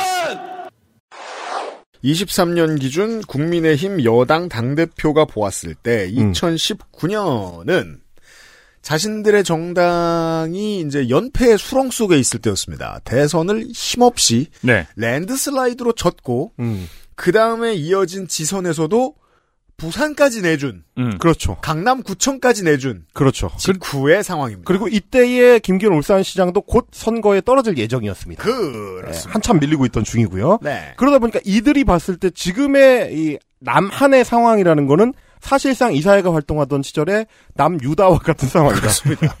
북이스라엘은 이미 망했고 곧 우리한테도 멸망이 닥쳐온다. 그렇죠. 이때 광야에서 외치는 이가 있으니 음. 어, 그는 광화문의 전광훈이다. 네. 이런 얘기를 했습니다. 따라서 성경을 좀 본 사람이에요, 김기현 대표는. 아마 어. 교인이겠죠? 어, 깊은 네, 교인이에요. 네, 네. 어, 뭐 장롱가 뭐 그렇습니다. 굳이 이사를 꺼낸 건요. 음. 그렇죠. 이 사안을 꺼낸 거는 모든 어떤 비극적 역사적 사건들이 그렇듯이 2019년에서 역사가 종언하지 않기 때문입니다. 어, 이어지고요. 그 역사는. 그리고 김기현은 자신도 모르게 여당 대표가 돼 있는데 음. 어 이건 뭐 그냥 팩트를 전달하는 겁니다. 2019년에 김기현은 전혀 예측할 수 없었던 그렇습니다. 집권하고 심지어 내가 당 대표. 음. 이건 알 수 없는 상황에 맞닥뜨렸는데 음. 2019년에 던졌던 그 말빚이 음. 자신한테 돌아옵니다. 네. 온갖 매체들이 방송을 동원해가지고 이 발언을 하루 종일 틀어대는 날이 오죠. 그 이제 이사야, 이사야, 이사야. 보좌관이 그 생각하는 거죠. 음. 아, 겨우 트위터 못하게 했는데. 그러니까 오프에서 저럴 줄이야. 보좌관의 세상이란 영감이지 너띵 버 트러블이기 때문에. 그렇습니다. 예. 아, 집권 여당 대표의 과거 발언 피셜로 음. 기원전 700년에서 시작된 이사야의 역사가 2020년대에 이르는 선지자의 계보로 완성이 됩니다. 네. 그리고 그 선지자는 여전히 현실 정치에 깊숙이 개입하고 있는 사람이고요. 그렇습니다. 그, 이, 이런 엄청난 존재다 보니까 선지자라는 게 사실 무서운 존재입니다. 음. 아, 구약시대를 통틀어서 선지자가 찍으면, 아, 네. 심지어 아, 선지자를 대머리라고 놀리면 음. 수풀에서 곰들이 튀어나와서 아이들 찢어 죽입니다. 그렇습니다. 무서운 존재죠. 그래서 법정에 가서도 우리 저 채널A 이모 기자는 이제 자기가 한 말을 읽기를 거부합니다. 그렇죠. 야, 그러니까 그 대머리가 자기의 발언을 읽는 것을 거부합니다. 그래서 검사가 대신 읽죠. 어, 무시무시한 일이거든요. 네. 법무부 쪽을 담당하는 한 선지자 같은 경우는 굉장히 어려울 수 있기 때문에 어쨌든 네. 그러다 보니까 선지자가 넘쳐나는 시대가 되고요, 나중에. 맞아요. 지금 우리가 이제 남한의 그 개신교 현장에서 목격하고 있죠. 음. 수많은 선지자들. 네. 그러다 보니까 성경 내에서도 그 고민이 있습니다. 사자를 어떻게 걸러낼 것이냐. 아니, 왜냐면 그때부터 음. 그냥 진보 소수 정당이었던 음. 여호와의 무리들이 그렇죠, 그렇죠. 아직 인기가 별로 없는데도 네. 자기 정당 완장을 달고 다니면서 센 척을 하고 다니는 새끼들 본 거예요. 맞아요. 아, 지금 통진당 내 개파가 얼마나 많았는지. 그런 거를 우리가 보는 거죠. 진보는 분열로 망한다. 오죽했으면 이 메시아조차도 그걸 네. 경계합니다. 마태복음 7장에 보면 네. 별게 다 나오죠 오늘. 마태복음 5장에서 7장이 그 유명한 예수의 이제 산상수훈입니다. 그렇습니다. 산 위에서 가르치시는 거죠. 네. 음. 그 산상수훈의 마무리 설교에 음. 에, 거짓 선지자를 걸러내라고 나옵니다. 페이크 구별법. 7장 15절에 이렇게 돼 있습니다. 음. 거짓 선지자들을 삼가라. 어, 피해라. 양의 옷을 입고 너희에게 나아오지만 음. 속에서는 노략질하는 이리다. 그 자들은 양의 탈을 쓰고 있는 이리다. 메탈 기어 솔리드죠. 박스인 줄 알지만 걸어오면 조심해라. 아, 그렇죠, 그렇죠. 네가 죽는다. 목이 따이는 거죠. 16절에 이어집니다. 네. 어, 떻게 구분하는지도 알려주십니다. 예수님답게. 아, 근데 예수는 항상 자기한테만 쉬운 걸 알려줘요. 그렇죠. 아주 간단합니다. 7장 16절. 음. 그들의 열매로 그들을 알 수 있다. 음. 그들을 알지니 가시나무에서 포도를 또는 엉겅퀴에서 무화과를 딸 수 있겠느냐? 야, 딱 보면 알잖아. 가시나무에서 포도가 나오니? 어? 엉겅퀴에서 무화과가 열려? 안 돼. 딱 보면 알아. 콩심이다 콩난다 이 얘기예요. 사실 너무 대단하거나 설득력이 있거나 논리적인 말은 아닙니다. 음. 그냥 임경빈이 첫 시간에 하는 말이랑 비슷한. 아, 왜 몰라? 야, 이거 몰라? 야, 야, 보면 사기꾼이잖아. 어, 이 얘기입니다, 지금. 그래서 저는 직접 하신 말씀을 좀 잘못 옮긴 게 아닌가 이런 의심을 하고 아, 있습니다. 굉장히 구체적으로 말씀을 하셨는데, 이제 속기 과정에서 좀. 그렇죠. 누락을 한 게 아닌가. 아, 콩 심은데 콩 난다고 하셨습니다. 그렇죠, 그렇죠. 쓴 거예요. 어, 무화과가 열리지 않는 엉겅퀴의 모양새에 대해서 상상이, 상세히 묘사를 하셨을 수 있어요. 맞아요, 맞아요. 어, 근데 이제 일단 지금 없으니까. 우리는 안타깝잖아요. 네. 아, 그러면 거짓 선지자를 님이나 쉽게 구분을 하지. 우리는 못하는데. 그러다 보니까 이 나라가 지금 전광은 판이 되어 있는 거 아니겠습니까? 네. 그래서 어떻게 구분할까를 이제 고민하는 사람. 아 헬마스의 성서 연구 시간이에요. 이럴 때면 저 같은 사람이죠. 네. 아, 거짓 선지자를 어떻게 속아내지? 말하자면 제 입장에서 봤을 때는 이제 가짜 뉴스 전파자들. 그렇습니다. 음, 거짓 예언을 옮기는 자들이죠. 성경적 팩트 체크 시간입니다. 그렇습니다. 야, 씨, 어떻게 구분해, 이걸? 아, 그래서 좀 찾아봤습니다. 막상 좀 찾아봤더니, 아, 의외로 또, 네. 엉겅퀴에는 무화과가 열리지 않더라. 아, 그래요. 해보면 안다니까. 콩 심은데 팥이 안 났다. 아, 굉장히 쉽다. 아, 라는 걸 알 수 있습니다. 일단 뭐냐면, 이 다른 사기꾼들과 본질적으로 같습니다. 음. 가짜 뉴스를 퍼뜨리는 인간들과 거짓 선지자들의 공통점이 상당히 많다. 음. 일테면 저희가 이제 몇 년 동안에 걸쳐서 헬마우스 시간에 계속 보여줬던 그치들의 낯짝 그대로죠. 음. 굉장히 좀 탐욕스럽고, 음. 네. 정체를 파악하기가 좀 쉽지 않고, 왜냐면 베일이 쌓인 부분을 구라로 풀어내기 때문에. 그 왜냐면 이제 그게. 그 영업 비밀이니까. 그렇죠. 그리고 막판에 가면 비루해진다는 거. 음. 음. 까지도 동일합니다. 그러니까 노략질하는 일이이자 엉겅퀴와 가시나무 그 자체인 존재들을 보여주는 가장 쉬운 방법은 뭐냐? 그들의 본질을 있는 그대로 보여주는 겁니다. 네. 헬마우스 정신이죠. 맞습니다. 어, 님이 좋아요. 뉴스를 통해서 간접적으로 접하는 것보다 직접 들여다봤을 때 더 역하다. 그러니까 가시나무에서 포도를 못 따고 음. 엉겅퀴에서 무화과를 못 따는 것처럼 네. 그동안 무슨 열매를 맺었는지를 보면 되는 거 아니에요. 그렇습니다. 이게 성경으로만 읽으면 야 그거는 예수나 구분이 가능하지. 우리 어떻게 보냐? 그건 님이 농사를 안 지어 보셨기 때문에. 그렇죠. 그 보여드림 보시면 알아요. 그렇습니다. 보시면 압니다. 따라서 안정권 에피소드 이후에 오랜만에 하드코어물입니다. 심약자들은 그만 들으세요. 그렇습니다. 아, 네. 고어물에 가깝기 때문에 네. 아, 조심하시기를 미리 권면드리고요. 음. 아, 이것도 이제 성경적인 표현이죠. 권면드립니다. 그럽니다. 네. 그럼 이제 하나씩 짚어볼 텐데 일단 정체불명이라는 차원에서 다른 사기꾼들과 똑같다. 전광훈이. 음. 자 왜냐? 일단 보통 우리가 생각하는 학사학위, 석사학위, 박사학위를 거쳐서 이제 어, 신학 박사, 신학 석사쯤 돼야 목회를 할 수 있을 걸로 착각하시는 비 예, 신자들이 많으시겠지만 그렇죠. 그렇죠. 개신교회 현장에서 그런 건 없습니다. 네. 아, 일단 전광훈도 정식 학위가 없는 사람입니다. 없대요. 없습니다. 아, 음. 심지어 학사학위도 없습니다. 아, 나중에 따셨지만 음. 목사로 활동 시작하는 시기에는 학위 없는 목사였습니다. 음. 보통 이때 많이 다니던 게 대한 신학교라는 이 학교가 있어요. 음. 이게 우리 세대만 해도 이 학교의 이름을 모릅니다. 아 모르죠. 예. 아. 왜냐하면 4년제 대학교가 됐거든요. 어느샌가. 안양대학교로 바뀌었습니다. 맞습니다. 아, 네. 안양대학교로 바뀌었어요. 그 전에는 이제 대한신학교가 여러 이제 갈래가 있어요. 꼭 이제 이런 어떤 종교가 끼어 있는 일종의 이입 집단화. 그러니까 현금이 많이 모이는 조직이 되면 중간에 싸웁니다. 음. 대한신학교도 중간에 쪼개져 가지고 이게 나중에 뭐 청파동파하고 당산동파가 갈리고 막 여러 개로 쪼개져요. 음. 그 중에 청파동파가 나중에 안양대학교가 된 거고 음. 당산동파는 그냥 대한신학교 비인가 신학교로 남아 있다가 그렇군요. 나중에 소멸됩니다. 음. 그러면 이제 우리의 전광훈 목사는 어디로 갔느냐? 처음에는 1978년에 입학을 대한신학교에 할 때는 아, 청파동 대한신학교를 다녔습니다. 음. 근데 군대를 갔다 왔더니 그 높은 분들이 싸워가지고 쪼개졌어요. 네. 그렇죠. 그래서 예, 전광훈 목사는 당산동파 쪽으로 따라갔습니다. 음. 4학년 2학기 때 당산동으로 옮겨가지고 그 학교의 과정을 마쳤다면 이거 졸업은 아닙니다. 왜냐면 학위가 없기 때문에. 아 예. 근데 문제는 이 당산동파는 나중에 학교가 없어졌기 때문에 음. 안양대학교처럼 나중에 학위로 약간 전환하는데 어려움이 있었어요. 음. 어, 그래서 결국 나중에 안양대학교 신학대학원 목회 연구과정으로 편입을 합니다, 일종의. 아 학위가 없어져서. 학위가 없어서 이제 학위 비스무리한 걸 하려면 음. 이 연구 과정을 밟아야 돼요. 근데 놀라운 건 뭐냐면 이 연구 과정도 어, 석사 학위가 아닙니다. 하면 그냥 수료입니다. 연구과정 수료. 그 이게 무슨 말씀이냐면 음.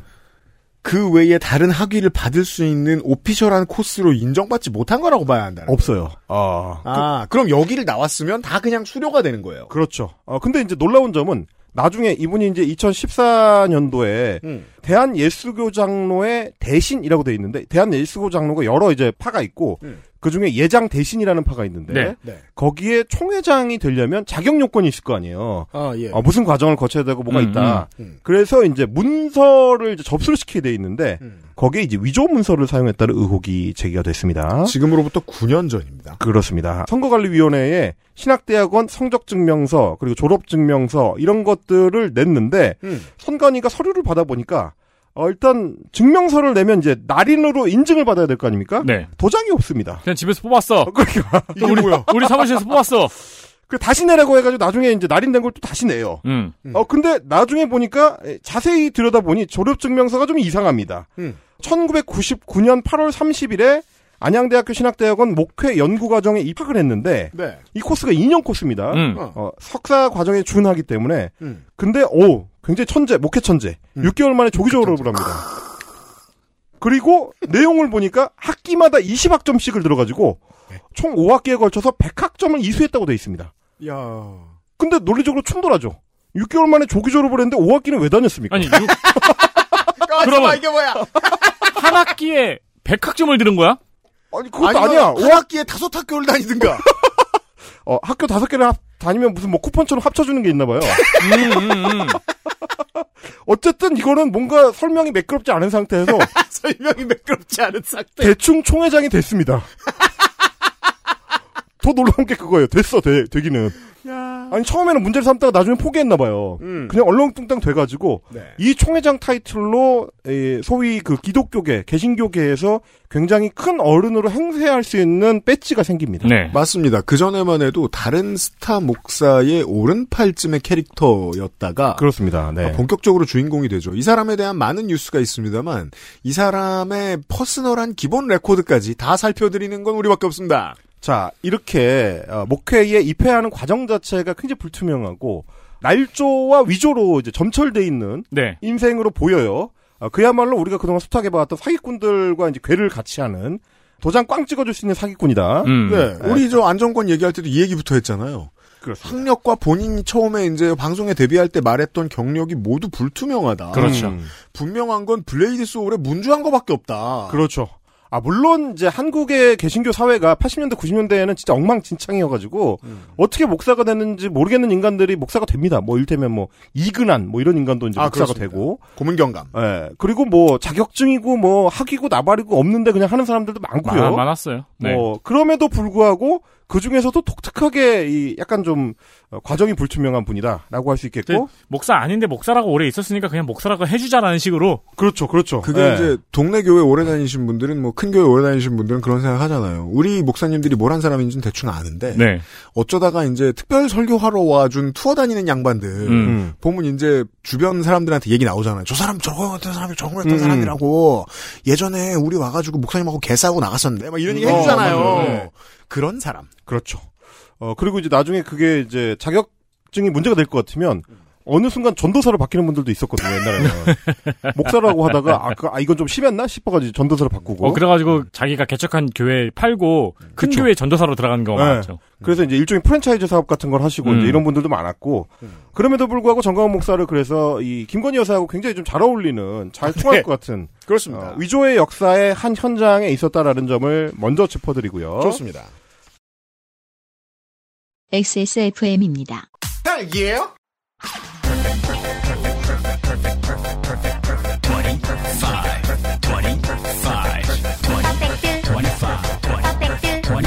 전화로 공부하는 원어민 1대1 수업 Why don't you call Perfect 25? 내장 그래픽을 갖춘 안정적인 CPU, GPU의 가장 적절한 메인보드. 하드디스크만 써본 분들은 상상조차 하기 힘든 속도의 M.2 SSD. 기능성과 디자인을 모두 충족하는 케이스까지 이달의 PC로 빠르게 구매하실 수 있습니다. 010-8279-5568 원하시는 다른 어떤 사양도 대처할 수 있는 컴스테이션에 문의하셔도 좋습니다. 주식회사 컴스테이션 자 그러면 아, 본격적으로 또 한 가지가 뭐냐? 음, 이사야 그리고 뭐 선지자 엘리야 뭐 이런 유명한 성경 속 인물들 에다가 미국의 복음주의 목사들이 있습니다. 아 스타들이 많죠. 스타들 많죠. 음. 어, 이름만 대면 아는 그러니까 어, 개신 교계에서만 유명한 음. 한국 사회에서는 원래 유명할 필요가 없는데 유명하고 미국 정치판에서도 영향력을 미치는 인물들이 있습니다. 네. 그 비슷한 꿈을 보통 이런 꾼들이 이제 꾸게 되는 거죠. 네. 그래서 전광훈 목사도 이름을 본격적으로 얻기 시작한 이래로 꾸준히 정치 진출을 시도해 왔습니다. 음. 대표적인 경우가 2007년 4월에 있었던 이명박 선거운동 발언입니다. 그렇습니다. 자, 이것도 이제 우리가 거의 유일하게 신뢰할 수 있는 개신교계 매체죠. 뉴스앤조이. 네. 몇 개 안 되지만 그 중에 하나 뉴스앤조이가 2007년에 폭로를 했습니다. 그때 당시에 이건 이제 음성 파일을 구하기가 어려워가지고 일단 그냥 그대로 가져왔는데 네. 정광훈 목사가 마산에 있는 청교도 영성훈련원이라는 조직이 있어요. 네. 여기 원장이 누구냐? 본인입니다. 그렇답니다. 뭐 일종의 이제 기도원 같은 건데 음. 거기에서 이제 이명박 당시 후보를 우리가 지원해야 된다라는 말을 노골적으로 합니다. 지난 한 달 동안 제가 주로 무슨 말씀 드렸습니까? 그 애정의 정치 클럽 시간에도 그렇고 23년에 완성되어가는 이 극우의 웨이브는 처음에 돌을 딱 던져서 파문을 일으킨 건 이명박이라고 봐야 한다. 맞아요. 이탈리아로 말할 것 같으면 베를루스코니 때 인사들이 다 지금의 여당 음. 사람들이다. 심지어 지금 와서 보면 벨루스코니 때 사람들은 상식인으로 보이죠. 그렇습니다. 굉장히 비슷한 현상인데. 그러니까 그 중에 제일 제 뭐야 싶었던 애들이 지금 여당 인사가 돼 있습니다. 그렇습니다. 네. 자, 그때 뭐라고 했느냐 이렇게 얘기합니다. 지금 얘기하는 거는 거의 뭐 똑같아요. 대선 할 것도 없어. 올해 워딩입니다. 시- 올해 12월 달 대선은 무조건 이명박이 하는 거니까 장로님이니까 음. 만약에 이번 대선에서 이명박 안 찍는 사람 음. 내가 생명책에서 지워버릴 거야. 아 이거 본인이 쓸 권한은 없습니다. 데스노트의 반대말이죠. 아, 네. life note. 어쨌든 본인이 쓸 권한이 없는데 지워버리겠다고 하니까. 음. 아, 그리고 이제 생명책에서 안 지움을 당하려면 무조건 이명박 찍어. 알겠지? 하면 이제 교인들이 다 이제 아멘, 아멘 하는 거죠. 네. 이명박 장로님이 나한테 약속을 했어. 개인적으로 꼭 청와대에 들어가면 교회를 짓기로. 음. 뭐 그러니까 이제 박수쳐, 박수쳐 뭐 이런단 말이죠. 박수쳐, 박수쳐. 아, 이래요. 이거는 이제 사실이 아닌 걸로 밝혀졌습니다만. 얻은 건 없다. 예, 그때나 지금이나 하여간 어, 자기 과시를 하는 수단으로 정치인과의 친분을 동원하는 패턴. 그렇죠. 힌트는 이겁니다. 어, 뭘 받았는지 안 받았는지 모르겠지만 이명박 캠프로부터 여튼 이러한 발언을 하는 목사가 상당히 많았고 개신교계는 이명박 장로, 장로 대통령을 만드는데 혈안이 되어 있었다. 음. 그렇습니다. 이게 제가 저희가 지난주에 말씀드렸던 겁니다. 근데 이제 한번 말하자면 자기들 기준에서 봤을 땐 당선을 시켜봤잖아요. 음. 아 짭짤하단 말이죠. 음. 그러니까 본격적으로 전광훈이 자기가 정계에 직접 진출하는 거를 시도합니다. 창당이다. 그렇습니다. 그래서 뭐 여의도 순복음교회 중심으로 그 당시에 만들어졌던 2008년 기독사랑 신천당이라는 당이 있습니다. 기사실당? 기사실당. 음. 거기에 이제 공동대표를 역임을 했었고요. 네, 그때는 기독당이라고 불렀습니다. 기독당이라고 네. 불렀습니다. 심지어 2008년 총선 때는 워낙 그때 민주당이 이제 말아먹기도 해- 했어가지고 음. 호남에서 2위인가 3위인가를 합니다. 네. 득표율 기준으로. 음. 그래서 최종 득표율 전국 종합 2.59%. 그죠? 지난주에도 얘기했죠. 까딱했으면 이- 원내 입성이다. 음. 그렇습니다. 근데 이제 물론 이게 최고 성적이었습니다. 아, 그게 마치 이제 북산의 산항전처럼 거짓말처럼 잊혀져갔다. 그, 그 뒤로 계속 망합니다. 기억에 이때 그리고 이렇게 높이 받았던 이유가 있었어요. 뭔가. 어, 뭐, 아, 뭐였는지 기억이 안 나요. 네, 뭐, 뭐가 있었어. 어, 맥락이 있었죠. 납득 가능한 맥락이 있었어요. 그러니까 다른 건 몰라도 덮어놓고 수많은 교회들이 여기 찍으란 얘기를 정말 많이 했던 것만큼은 기억합니다. 음. 아, 그리고 이제 이때만 하더라도 전광훈 같은 극우거나 진짜 도저히 눈 감아주기 힘든 사람들이 중심이었던 게 아니기 때문에. 아니었죠. 예. 네. 소위 이제 예장 중심으로 돌아갔었던 당이기 때문에 약간 좀 다르다는 점을 봐야 되지만 음. 네. 그럼에도 불구하고 이게 본인 정치 커리어의 시작이고 음. 2012년 총선부터는 본인이 주도하기 시작합니다. 음. 기독자유민주당. 기자민당. 아, 2016년에 기독자유당. 하나 기자당. 들어- 아, 민주자가 들어가면 왠지 좌파 같아가지고 네. 자유, 줄였습니다. 자유 넣어야죠. 예. 네. 아, 기독자유민주당을 줄여서 기독자유당으로 바꿨고요. 음. 더 망했습니다. 그리고 야, 이것만으로는 좀 부족한가 싶었는지 2020년에는 기독자유통일당으로 다시 글자를 늘렸습니다. 기자통당. 김, 확장 드래프트에서 김문수를 드래프트합니다. 네. 그렇습니다.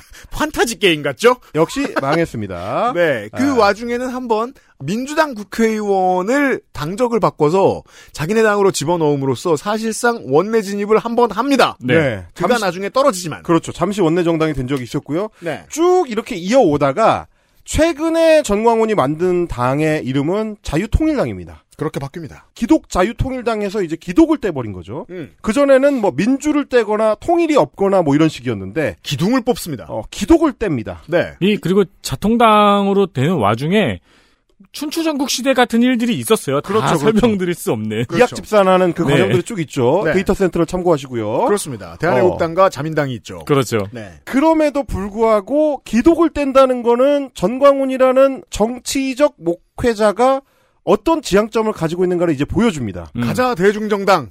기독 필요 없다. 네. 나는 정치다. 음. 이런 얘기를 이제 이 기본적으로 시사를 하는 거고 네. 그래서 최근에 자유통일당의 활동을 보면 방향성 자체를 바꾼 걸로 보이는 게 뭐냐면 플랑카드 위주로 피켓팅하는 게 중심인 정당입니다. 어떠십니까? 최근에 시내를 오가시다 보면 양당의 플래카드가 많습니다. 네. 그리고 진보당 우세 지역은 진보당 플래카드가 좀 있습니다. 음. 그리고 돈이 없으니까 정의당은 찔끔 가끔 음. 좀 줄입니다. 음. 그 외에 제일 많은 건 자유통일당. 자유통일당 입니다. 제가 한번 지적해드렸죠. 현 대통령실이 하는 일에 대해서 가장 적극적으로 실드를 치는 건 국민의힘이 아니라 자유통일당이라고요. 그래서 요즘에 그 서울 같은 경우에는 한일 국교 정상화! 예! 사람 많은 교차로에 서 있으면은 음. 단톡방 같지 않아요? 노조 뿌리 뽑는 대통령실! 어. 한 사람씩 얘기했으면 좋겠는 거. 네. 아니 그리고 그러니까 달려면 정당을 창당해야 되나 봐요. 이게 이제 맥락이 있어요. 플랜카드를 달 수는 있습니다. 음. 근데 구청에서 와서 떼죠. 어 그죠. 어, 근데 정당 이름으로 달면 쉽게 못 뗍니다. 그러니까 우리도 하나 해가지고 좀 달아 놓을까 봐요. 그런 식입니다. 막 어버이날 선물은 액세스몰에서 이런 거 적어 놓을까 봐요. 어, 나올 거예요. 아, 나와요? 그러니까 그게 그 대한민국 통일 어쩌고 대통령 건물 그 건물주 있죠. 네네네. 어. 예, 대- 대선 동- 매번 나오는 동대 그, 동대문군가? 그 아이씨. 음. 어, 그 아이씨네 정당이 하는 일이잖아요. 사실상 부동산 에이전시로서의 자기를 알리려고 대선에 출마하는 거잖아요, 음. 그 사람. 그렇죠. 그렇죠. 네. 예. 음. 그런 맥락에서 지금 사실상 플랜카드 정당이고 음. 일종의 이제 paper 정당이죠. 네. 왜냐하면 여기서의 활동은 껍데기고 음. 진짜로 활동하는 건 우리가 지금 생생하게 목도하는 말하자면 훨씬 거대한 양당 중에 하나, 아, 정통 보수 정당의 사실상 그 먹으려는 시도를 하고 있는 네. 그 정당에 기생해서 자신의 정치적 영향력을 행사하는 전략을 바꿨다. 왜냐? 아, 몇번 해봤더니 이거 돈만 깨지고 실속이 없다. 그렇죠. 국회의원도 못 만들고 계속 돈만 더 들어가고 이 구조 가지고는 뭔가 답이 안 나온다. 게다가 민주적으로 정당의 당원이 늘어나는 정당을 만들려고 하면은 핵심 인사들이 어느 정도는 상식적이어야 돼요. 음. 그렇죠. 거기서도 매번 막히는 거예요. 음, 그쵸. 변희재와 누가 싸우고 정광훈과 누가 싸우고 신희식과 누가 싸우고 자꾸 갈라섭니다. 음. 이러니까 정당이 커질 수가 없어요. 방법은 뭐죠? 신천지 기법이죠. 아, 굉장히 중요한 말씀을 지적을 해주셨는데 최소한의 상식인이 포함돼야 대중정당을 한다는 거는 전광훈한테는 굉장히 껄끄러운 일입니다. 왜냐하면 김문수가 들어왔을 때 전광훈의 그 사랑제일교회 목회 현장에 아, 그게 이제 총선 전후한 시기였는데 김무성 전 당대표가 왔어요. 초대돼가지고 무대에 올라갔습니다. 그래요. 그때도 그게 한창 이제 화제가 됐었는데 아뭐 김무성이 뭐 탄핵한 거 아니다 뭐 이렇게 막 변명해주고 막 이게 난리를 쳤습니다. 음. 근데 거기서 저는 이제 뭐 영상 이것저것 자료 찾아보다가 그 영상을 보고 굉장히 좀 재밌었는데 김무성 전 대표가 집권 여당의 대표까지 한 사람인데 마이크를 잡은 상태에서 말을 얹기를 잘 못합니다. 왜냐하면 여기에 내가 말을 얹으면 안 될 것 같은 거를 계속 떠들어요. 그렇죠. 정광훈이. 네. 정치인의 본능이 깨어났군요. 여기에 중간에 껴들면 아 큰일 난다. 라는 직감을 하고 가만히 있습니다. 그냥. 이게 무슨 욕이나 했으면 모르겠어요. 막 정광훈이 야, 이 막 이렇게만 얘기하면 어. 그 다음에 말하는 연사가 별로 타격을 받지 않아요. 그렇죠. 근데 그게 아니고 근데 왜냐면 중간에 전광훈이 박근혜 욕을 하면서 박근혜한테 여혐을 시전합니다. 아 진짜 정말 놀라운 장면인데 네. 여혐을 시전하고 박근혜를 뭐라고 하니까 음. 듣고 있던 보수 정당 당원으로 추정되는 일부 신자들이 막 소리를 지르고 항의를 합니다.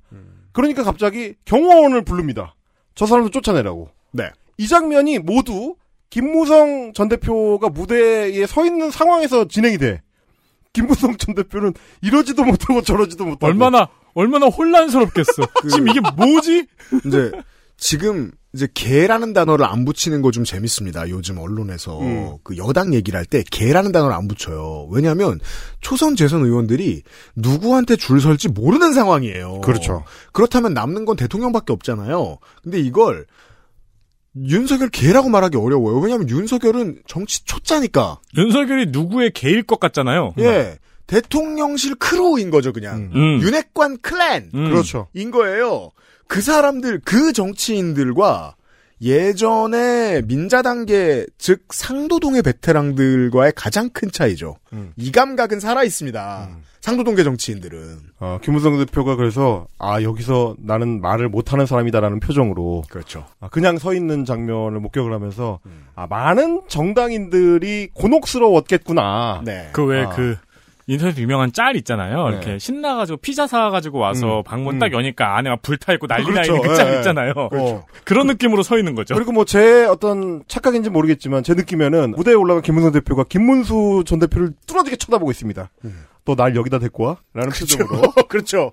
그 장면을 목도하니까 아 전광훈이 결국 거추장스러운 많은 것들을 그냥 떼내고 음. 그냥 집권 여당의 영향력을 행사하는 쪽으로 방향을 선회했다는 거를 이제 직감할 수가 있는데 실제로 음. 우리가 이제 최근에 뉴스를 통해서 두 명의 여당 당 대표 혹은 뭐 야당 시절의 당 대표 황교안과 김기현을 통해서 네. 실제로 그 시도를 적극적으로 하고 있다는 거를 증언을 통해서 확인을 했죠. 음. 네. 황교안 전 대표 시절에 이제 그때는 이제 미래통합당인데 음. 찾아가서 내가 도와줄 테니 일단 공천관리위원장을 김문수를 주고 그렇죠. 최소한 두 자릿수 이상의 공천을 나한테 달라. 그렇죠. 이런 얘기를 했다고 황교안 전 대표가 증언을 했습니다. 그렇습니다. 지금까지 알려진 것만 해도 어, 보수 정당의 공천에 깊숙이 관여하고 싶었던 시도는 최소 2차식입니다. 지금. 음.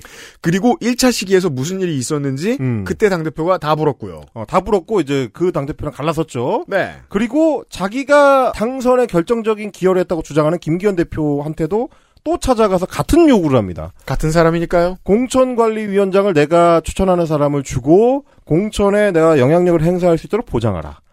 어, 이런 쪽으로 완전히 전략을 수정했다는 게 최근에 우리가 목격하는 방향입니다. 그동안 홍성갑이 꿈꾸었던 어엿한 대한민국의 극우 정당을 만들기 위해 되게 오랜 시간을 고생했던 전광훈의 전략 수정이 바로 이것입니다. 그렇죠. 아니 이 돈을 들이고 이 고생을 했는데 그렇죠. 자 봐. 차라리 저 조직을 먹자. 그렇죠. 그래서 가병이 실망이 이만저만이 아닌 거죠. 근데 하나는 성공한 거예요. 우리의 조직표가 강하다는 걸 저들에게 보여줬고 저들이 반했다. 바로 그겁니다. 그래서 전광훈은 어쩌면 본격적으로 정치에 뛰어든 지 15년 만에 처음으로 그렇죠. 본인이 목표했던 지점에 지금 가장 가까이 다가가고 있는 순간이다. 음. 내년 총선이 어떻게 될지는 모르겠지만 실제로 그게 작동할 가능성이 지금까지 중에서는 가장 높은 상황에 있다라는 걸 우리가 알 수가 있습니다. 뭐이 말씀은 제가 이제 시사 비평을 하면서 많이 말씀을 드렸지만 왜냐하면 그 음. 구조를 윤석열 대통령이 의도하지 않게 만들어줬죠. 네. 음. 당원 100%로 경선을 치르는 거를 전당대회에 적용을 했습니다. 네. 그럼 만약에 그 룰이 그대로 내년 총선 룰에 공천 룰에 적용이 되게 되면 음. 당원들이 100%의 투표를 통해서 어, 경선을 치르게 될 거고 음. 그거는 전국 단위 선거인 전국 대의원 대회 전당대회하고는 좀 다른 양상이 됩니다. 그럼요. 지역구마다 다릅니다. 그렇습니다. 각 지역구별로 쪼개 보면 당원의 숫자가 얼마 안 되는 지역구들이 나옵니다. 음. 그리고 실제로 많아봐야 몇만 명 단위 되는 경우는 거의 없거든요. 네. 몇천 명 단위의 당원들이고 그 당원들 중에서 참여하는 사람의 숫자는 더 적죠. 예를 들면 그래서 민주당 같은 경우만 하더라도 당신 100%가 아니라 50대 50 정도로 적용을 하는데 여론 일반 여론조사하고 50대 50으로 적용을 해도 민주당의 지역구 경선에서 당원 1,500명에서 2,000명만 확보하면 공천 공천 받는다라는 얘기가 사실상 상식을 통합니다. 자, 이게 제가 TK, PK와 호남을 구분해서 선거 시간에 설명을 드리는 이유 중에 하나입니다. PK 시골과 어, 경북의 경우에는 당심 그리고 청와대의 입김이 훨씬 더 많이 작용하기 때문에 음. 여기서 무슨 양아치 짓을 하고 장난을 쳐도 결과를 뒤집는 게 쉽지가 않습니다. 음. 그래서 그냥 처음부터 무소속 출마하거나 아니면 찍소리 못하고 죽어 있습니다. 검찰이 나한테 들고 있는 뭐가 있는데 여기서 지금 당에 반기를 들면 난 큰일 나. 음. 그렇죠. 다만 호남은 그런 문제가 없으니까 이상하게 우리가 호남 지역구 설명 드릴 때마다 이런 이야기를 하게 되죠. 가짜 명부를 들고 왔다. 어떤 지지자가 옆 동네에서 갑자기 이사 왔는데 그게 500명이다. 그렇죠. 자, 이 전략을 당에서도 쓰는데 음. 양대 정당에서도 쓸 수 있는데 정광훈이 못 쓸까요? 그렇습니다. 그러니까 사실 이건 이제 전통을 만든 사람들 중에 한 명이 이제 민노당 내의 NL 개파들이었죠. 그렇습니다. 당을 장악하는데 이 방법을 썼었습니다. 실제로. 근데 이거를 경선에 적용할 수 있다는 거를 정치인들도 알고요. 음. 이제는 전광훈도 압니다. 음. 그럼요. 문제는 여기에 있는 거죠. 전광훈이 실제로 움직일 수 있는 표가 몇 표인지는 정확하지 않아요. 다 해석이 좀 다르기 때문에. 음. 근데 가장 보수적으로 잡는다고 할 수 있는 소위 이제 이준석계. 음. 그 중에서 뭐 천하람 변호사나 이런 사람들 얘기하는 거는 보수적으로 다 봐도 2만 표에서 3만 표까지 볼 수 있다. 2, 3만 표는 정당에서 국회의원 후보 뽑는데 어느 정도의 힘일까? 자, 그럼 어떻게 되느냐? 이거를 10개로 쪼갠다고 생각을 해 보십시오. 음. 그러면 당원 조직을 10개 만듭니다. 2,000명짜리 당원 조직 10개를 만들어서 정당 내에서의 주소 이전은 자기가 신고하면 땡입니다. 음. 그럼 2,000명을 지역구 한 곳에 투하하는 거죠. 음. 그렇죠. 그러면 만들고 싶은 후보를 경선 통과하게 만들 수 있습니다. 이러면 할루시네이션 기술로 군인들이 우르르 늘어납니다. 음. 그렇습니다. 그러니까 뭐 전광훈이 승인을 받든 안 받든 지역구 10개 정도를 자기가 좌지우지 할 수 있다라고 한다면 굉장히 심각한 문제가 되는 그렇죠. 거죠. 그러다 보니까 지금 뭐 김기현이든 뭐 김재원이든 소위 유력 정치인들도 선뜻 전광훈의 싸대기를 때리면서 이 당에서 끄지라를 잘 못하는 겁니다. 그리고 만약에 그게 두 배쯤 된다고 가정을 하죠? 그러면 심각한 문제가 되는 거죠. 그러면 전광훈의 친구들이 원내 교섭단체가 될 수 있는 거예요. 자, 이런 전략을 짜고 있는 겁니다, 이미. 알고 있고 짜고 있다. 심지어 본인의 소위 그 설교 동영상을 이제 푸는 너라 TV 어, 유튜브 채널. 여기서 전략을 구체적으로 자기 신도들한테 설명하면서 여기 참여하라고 독려를 합니다. 끝으로 이걸 들어보겠습니다. 들어보시죠. 202석 당선 전략 253 지역구별 현 당원 확보 만 명 완료 12월 말까지 지역구별 당원 만 명에서 2만 명으로 추가 확보 2023년 1월부터 7월까지 당원 확보 2만 명에서 3만 명으로 확대 여름 휴가 후 9월부터 12월까지 지역별 3만 명 당원 교육 2024년 1월부터 선거 돌입 2024년 4월 둘째 주 수요일 4월 10일 18시 출구조사 발표 자유파 202석 당선 야당 96석 당선 아니 어, 막판에는 희망사항까지 예. 너무 치밀해서 사마이도 울것 같, 것 같은 전략가인데 계획에 이게 써 있으면 어떡해요? 잘 보시면 뭐가 없냐면 이런 게 의지한 대로 되는 건 오타니 쇼헤이밖에 없어요. 아니, 나 그래서 3할과 아- 1.5. 아까부터 이렇게, 이렇게 듣고, 듣고 있는데, 네네네. 제가 얼마 전에 아다치 미추로 만화를 가서 그런지, 어. 이게 갑자원을 향해 가는 그림이 그려지는 거예요, 전강원이, 정강훈이. 이번 여름은 우리가 장악한다. 어, 그러니까 아, 시골 고등학교 야구부가 어. 예, 예, 지금, 지금 그 여름이 오고 있어요. 아, 여름이 오고 있죠. 그럼 아다치 밑줄 하나에서는 여기서 이제 뭉게구름이 나오는데. 어, 그렇죠. 아니 근데 잘 보시면 여기서 202석 자유우파 당선, 야당 96석 당선 이거는 그냥 장식이라는 걸 알 수 있습니다. 이거 중요하지 않아요. 이거는 자기 신도들을 속이기 위해서 우리가 사실은 자유우파의 확대라는 어떤 대의를 향해서 이 짓을 하는 거지 나의 개인적인 욕망을 위해서 하는 게 아니다라는 명분을 위해서 달아놓은 거고 그렇죠. 이건 패턴 있는 구라죠. 생명책을 자기가 쓸 권한이 있다는 구라하고 비슷합니다. 거기까지 갈 리가 없는데 그냥 겁만 주는 거예요. 그렇죠. 관리도 없지만 거기에 대해서는 별 생각이 없다는 게 왜냐면 중간에 그거를 위한 전략은 없잖아요. 음. 근데 뭐만 굉장히 구체적이냐면 국민의힘 내에 자기들이 당원을 얼마를 확보할지만 졸라 구체적입니다. 그렇죠. 언제까지 만 명, 언제까지 2만 명, 그 다음에 3만 명까지 확대한 다음에 여름을 거치면서 3만 명에 대해서 당원 교육을 한다. 그 당원 교육이 뭐겠습니까? 여러분 주소를 옮기셔야 되고요. 그렇죠. 거기 가면 경선에 어떻게 참여합니다. 이 당원 교육까지만 구체적인데 그 뒤에는 갑자기 총선 일로 점프를 해가지고 202석 당선 이럽니다. 그렇죠. 그러니까 이제 이 3만 명은 뭐 민주당의 독재를 저지하기 위해서 활동을 한다고 생각을 하는 거죠. 그렇죠. 실제로는 실제로는 전광훈의 공천권 휘두르기에 동원되는 인력 전사인 거죠. 이게. 그렇죠.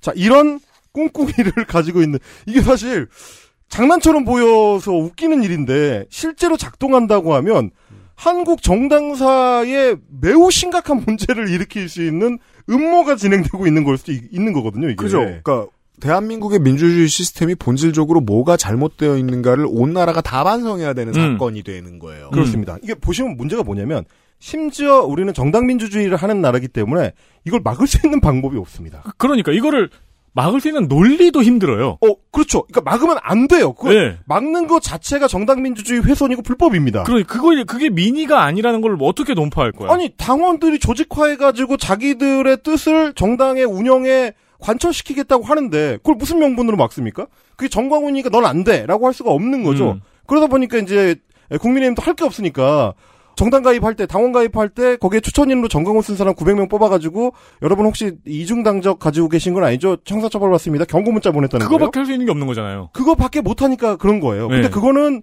어, 실제로 작동하는 방식도 아니거니와 그 사람들이 이중당적이라는 증거도 없거니와 그 사람들을 강제 출당시킬 수 있는 방법도 없고 이중당적인지 여부를 확인할 수도 없습니다. 왜냐하면 자유통일당에서 그거를 뭐 우리 당 당적 이렇게 돼 있어요. 보여주겠습니까?